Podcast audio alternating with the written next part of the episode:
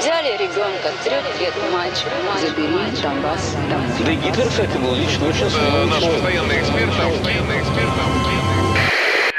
Русский фейк. Иди на... Розвінчуємо російські фейки, які прагнуть зламати наш дух. З експертом детектора медіа Вадимом Міським на українському радіо. Вітаю! З вами Вадим Міський, і ви слухаєте передачу Руський фейк на українському радіо. Тут ми розбираємо найсвіжіші вкиди російських пропагандистів, препаруємо їх на шматочки, спростовуємо і тренуємо власні навички медіаграмотності і критичного споживання інформації. Сьогодні розповім вам про шахрайську схему смс-розсилки, які використовують бренд компанії Укрпошта і намагаються зібрати персональні і платіжні дані громадян, імовірно для того, аби заволодіти коштами. Нова шахрайська схема. Прикриваючись іменем компанії Укрпошта, шахраї розсилають смски, закликаючи користувачів переходити на шахрайські сайти і залишати там свої особисті і платіжні дані. Про такі шахрайські розсилки смс-ок в Укрпошті повідомляли ще з листопада, і оскільки це досить типова практика зловмисників, важливо про неї пам'ятати, аби ненароком не втратити власні заощадження. Отже, працює це так: на мобільний телефон надходить смс-повідомлення із таким змістом: повідомляємо, що ми не можемо доставити вашу посилку через відсутність адреси. Тобто мається на увазі, що закордонна посилка, на якій не вказана або некоректно вказана адреса, і потрібно її уточнити буцімто. Далі дають посилання, за яким ви мали би перейти і уточнити. Звісно, це посилання веде на шахрайські сайти, і якщо за ним перейти, то на цьому сайті вас закличуть ввести ваші персональні дані і платіжні дані, тобто прізвище, ім'я по батькові, номери телефонів і номери карток. В Укрпошті кажуть, що компанія до таких розсилок не причетна, роблять їх шахраї, і є висока вірогідність, що у такий спосіб ошуканці можуть незаконно заволодіти вашими особистими фінансами. Якщо ви отримали подібне підозріле повідомлення, то в Укрпошті радять його видалити, не відкриваючи. І в жодному разі не відповідайте на такі смс-повідомлення і не переходьте за посиланнями із них. Є високий ризик того, що ваш телефон буде зламано. У випадку, якщо ви все ж таки ввели свої особисті дані або дані своїх платіжних пластикових карток на фішинговому сайті, то вам радять в Укрпошті негайно звернутися до технічної підтримки у ваш банк. Якщо ж ви вважаєте, що дійсно могли отримати посилку із-за кордону, яка потребувала би уточнення адреси, тобто виникли у вас сумніви, що дійсно могла бути справжня смс-ка, то найкраще не переходити за посиланнями з смс-ок, а звернутися у контакт-центр Укрпошти на їхню телефонну лінію. Номер телефону можна знайти на офіційному сайті Укрпошти. Як шахраї використовують наживку у вигляді різноманітних виплат і як вберегтися від цього, розповість експертка із перевірки фактів ініціативи Нота Єнота Альона Романюк. Послухаємо. Із початком вторгнення, повномасштабного вторгнення, кількість шахрайських схем шкалить дуже багато фішингових атак, які розраховані на різні категорії людей, зокрема на переселенців, на тих українців, які втратили житло, втратили автівки і так далі. І під виглядом, прикриваючись якимись міжнародними організаціями, шахраї обіцяють виплати по 12, 15, 20 тисяч гривень. Сума може бути будь-яка, і просять там відповісти на певні питання в анкеті, а потім залишити номер своєї банківської картки, а також cvv код це з трьох цифр. Він складається, і термін дії. Таким чином, заволодівши цими даними, шахраї можуть розплачуватися вашою банківською карткою, можуть заволодіти вашими коштами. І таких схем дуже багато. Вони щодня з'являються нові, розповсюджують їх по всіх соціальних мережах. І Фейсбук, і Інстаграм, і Телеграм, є цілі групи, їх просувають. Ось тому будьте дуже обережні і завжди перевіряйте інформацію на офіційних сайтах.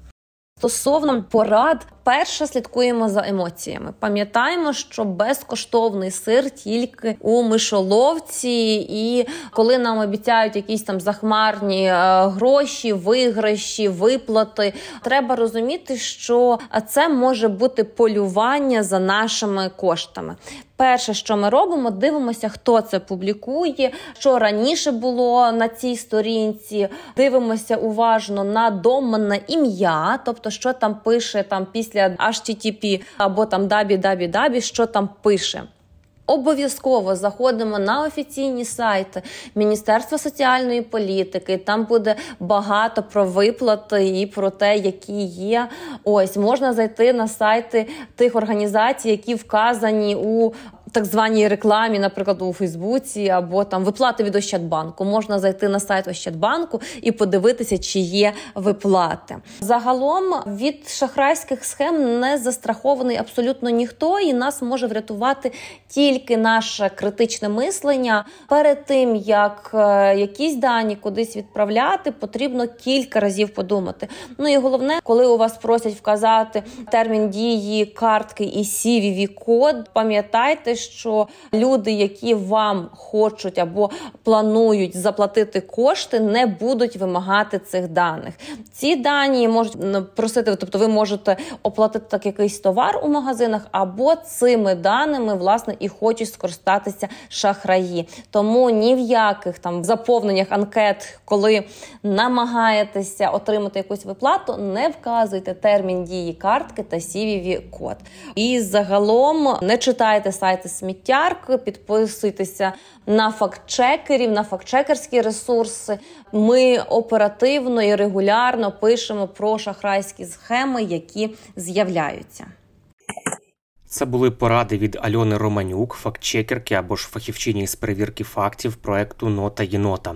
Від себе також нагадаю про декілька правил, які варто нам пам'ятати для того, аби убезпечити себе від інтернет-шахрайства. По-перше, не переходьте за будь-якими посиланнями, отриманими від незнайомців. Не відкривайте вкладених файлів, які вам прийшли у листах із невідомих адрес чи невідомих телефонів, навіть якщо на перший погляд здається, що це може бути інформаційне повідомлення або звичайна вітальна листівка чи святкове відео. По-друге, з обережністю ставтеся і до подібних повідомлень, отриманих від знайомих.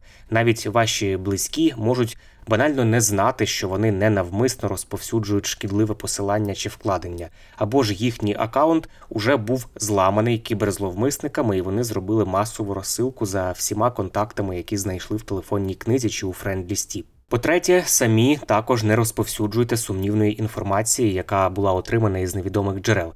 Це стосується різноманітних посилань, які невідомо звідки прийшли, жартівливих тестів, опитувань у соціальних мережах і так далі. По-четверте, стежте, аби ваші акаунти в соцмережах були максимально захищені, і це не банальні слова. Найпростіше, що ви можете зробити, це налаштувати двоетапну перевірку при вході. За допомогою такої перевірки, щоб отримати доступ до вашого аккаунту, крім пароля, потрібно буде також ввести ще спеціальний код, який приходитиме вам у смс-повідомленні.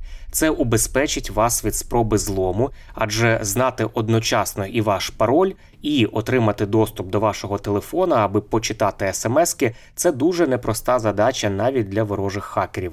Ну і на сам кінець із осторогою ставтеся до розсилок із різноманітними обіцянками грошових виплат або іншої допомоги гуманітарної до свят і так далі.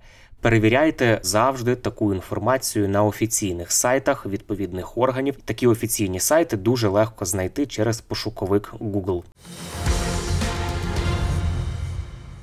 Насамкінець нагадую, що не варто вірити усьому, що ми бачимо в інтернеті, особливо якщо це анонімні джерела.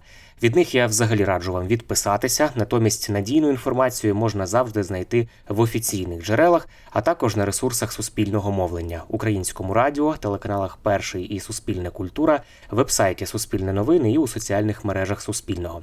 І не забуваємо, що те, як ми поводимося з інформацією, що ми перевіряємо, що ми одразу ширимо чи переказуємо, усе це може допомогти або завадити ворогу вести інформаційну складову війни.